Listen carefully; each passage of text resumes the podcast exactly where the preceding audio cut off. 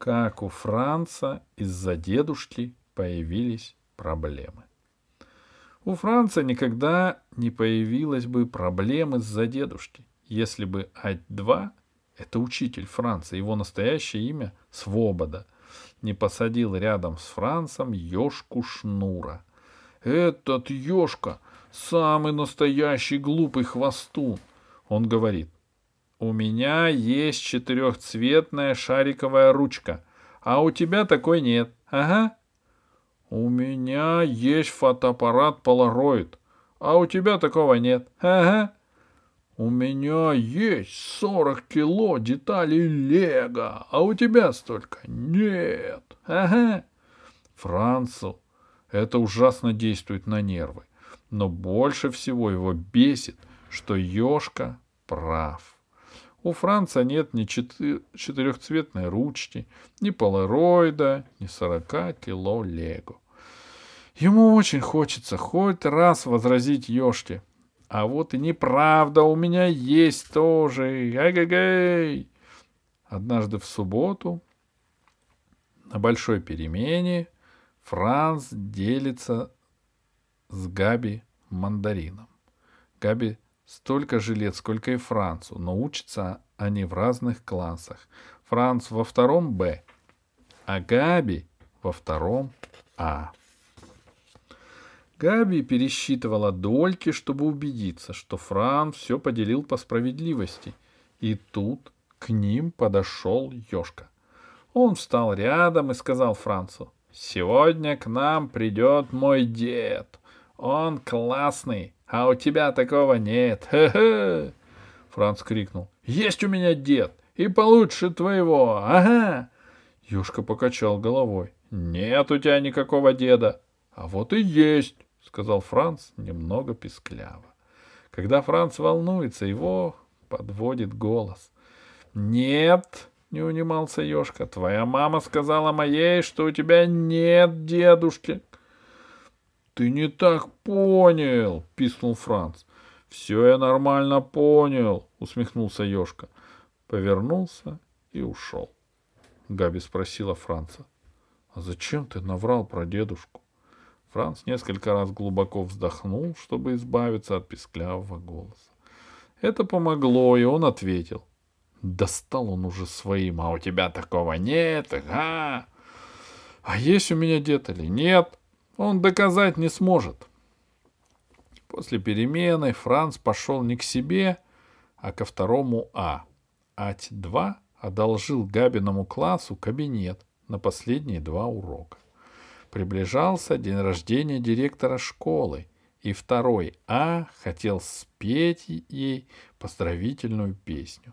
Но их самый лучший певец заболел, и учительница второго А попросила Ать-2. Отпусти к нам своего ученика, который лучше всех поет, а то мы провалимся. — Бери Франца, — сказал Ать-2. Он никогда не фальшивит. Два урока подряд Франц репетировал праздничную песню, и ему это очень понравилось. Особенно, когда учительница сказала «Франц, такой красивый голос, как у тебя! Большая редкость!» Про ежку Шнура Франц давно уже позабыл, но когда он с Габи вышел из школы, у входа стоял Эберхард. «Я тебя ждал, чтобы все рассказать». «Про что?» — спросил Франц. «Мы тут на перемене поспорили», — ответил Эберхард. «Все ребята против Шнура. Ёшка говорит, что про дедушку ты наврал, а мы сказали, что Франц никогда не врет. А Ёшка сказал, он спорит на что угодно, что ты все равно наврал. А мы сказали, спорим на что угодно, что не наврал. Эберхард рассмеялся. Представляешь? Франц ничего не ответил. От страха он не мог даже пищать. Габи пришла ему на помощь. «А на что вы поспорили?» — спросила она. «На жвачку», — сказал Берхард. Ёшка купит каждому по целой упаковке. Это ему дорого обойдется. Проигрыш в споре — долг чести, — крикнула Габи И заставлять платить его нельзя, я знаю, мне папа говорил. Но Ёшка-то об этом не знает, воскликнул Берхард. Габи пихнула Франца в бок. Скажи что-нибудь, прошипела она. Эберхард наморщил лоб и уставился на Франца. Франц стоял, опустив голову. Казалось, он стал еще меньше ростом. Эберхард положил руку ему на плечо. Франц стал еще на, пос... на пару сантиметров ниже. — У тебя ведь есть дедушка, да? Голос у Эберхарда был умоляющим. Габи насмешливо сказала. — Эх ты! Из-за какой-то жвачки сразу лапти кверху. Эберхард убрал руку с плеча Франца. — Дело ведь не в деньгах, — объяснил он. — Дело в том, что ребята проиграют спор и разозлятся на Франца. Габи крикнула. — Ты не видишь, он еле на ногах стоит. Хочешь совсем его уморить. И вообще, это ты во всем виноват. — Почему это я? — возмутился Эберхард. — Ты не, ты не остановил этот дурацкий спор. Франц хотел защитить Эберхарда, потому что Габи была несправедлива, но он боялся. Вдруг голос вновь ему откажет. И потом Габи все равно его не послушает. Раз уж ей вздумалось ругаться на Эберхарда, она всегда найдет к чему прицепиться. Можно.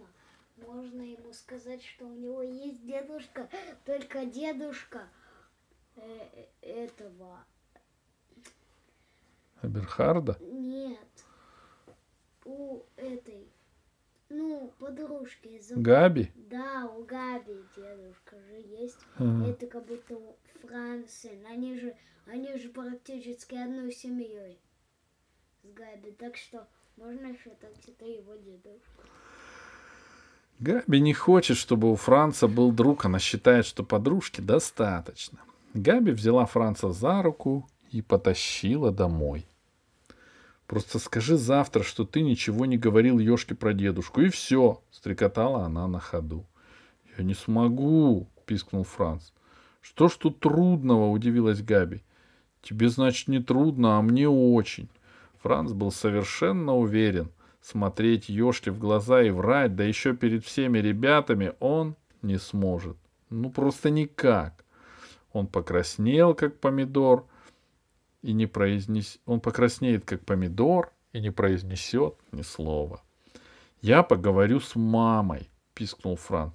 «Маменькин сыночек», — насмешливо сказала Габи. «Чуть что, сразу под юбку». «Вредина!» «А ты трус!» И Габи двинула Францу кулаком по ребрам, так что он споткнулся, а сама побежала домой. Франц медленно побрел за ней. Расстояние между ними становилось все больше. Когда он дошел до Заячьего переулка, Габи уже не было видно. Открыв Францу дверь, мама сразу заметила, что с ним что-то не так.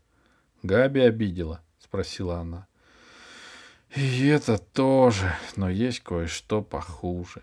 Всхлипывая, он рассказал маме про это похуже. Но мама посчитала, что все не так уж плохо.